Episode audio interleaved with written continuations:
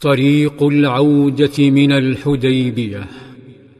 في طريق العودة من الحديبية مرت القافلة المؤمنة بحي لبني لحيان الذي شهد الغدر بأصحاب النبي صلى الله عليه وسلم ذات يوم. فتوقف القائد صلى الله عليه وسلم قرب جبل يفصل بينه وبينهم.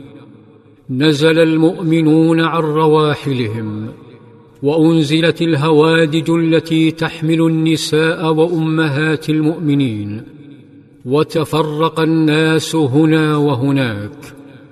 فخشي صلى الله عليه وسلم من مباغتة الوثنيين فنظر إلى الجبل واستغفر لمن يصعده هذه الليلة لمراقبة تحركات الوثنيين.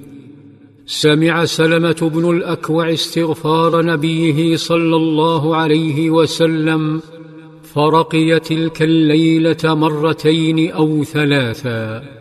ولما طلع الفجر ردد ذلك الجبل أذان بلال فاستيقظ من كان نائما. وصف الرجال فالنساء خلف النبي صلى الله عليه وسلم وصلى بهم الفجر ثم انطلقوا نحو طيبة الحبيبة. قطعوا مئات الأميال يسيرون ويتوقفون.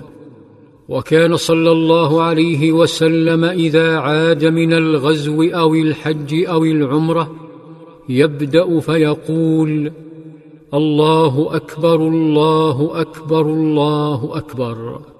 ثم يثني على ربه خاصة على نصره يوم الخندق.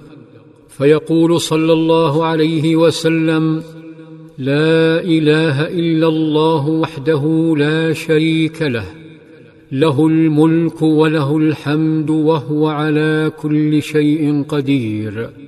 آيبون تائبون عابدون ساجدون لربنا حامدون.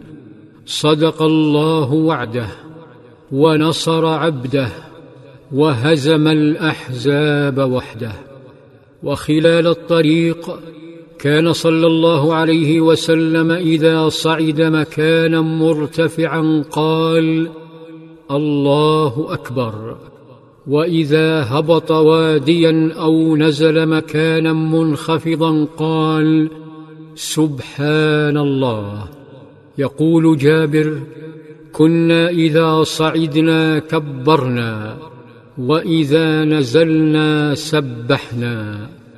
وكان صلى الله عليه وسلم إذا لاحت له المدينة تحرك قلبه وحرك راحلته شوقا لها.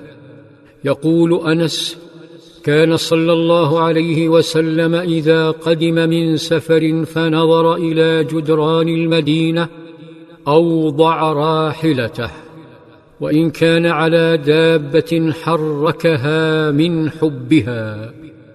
ها هي المدينة تستقبل أحبتها المحزونين. لم يعتمروا ولم يدخلوا مكة وقد كانوا قاب قوسين أو أدنى منها. لكن المدينة لم تكن في حالة فرح. فقد هاجمها مجموعة من اللصوص بقيادة رجل يدعى عبد الرحمن بن عيينة الفزاري. وقد نهب في ذلك الهجوم كل إبل النبي صلى الله عليه وسلم المخصصة للفقراء.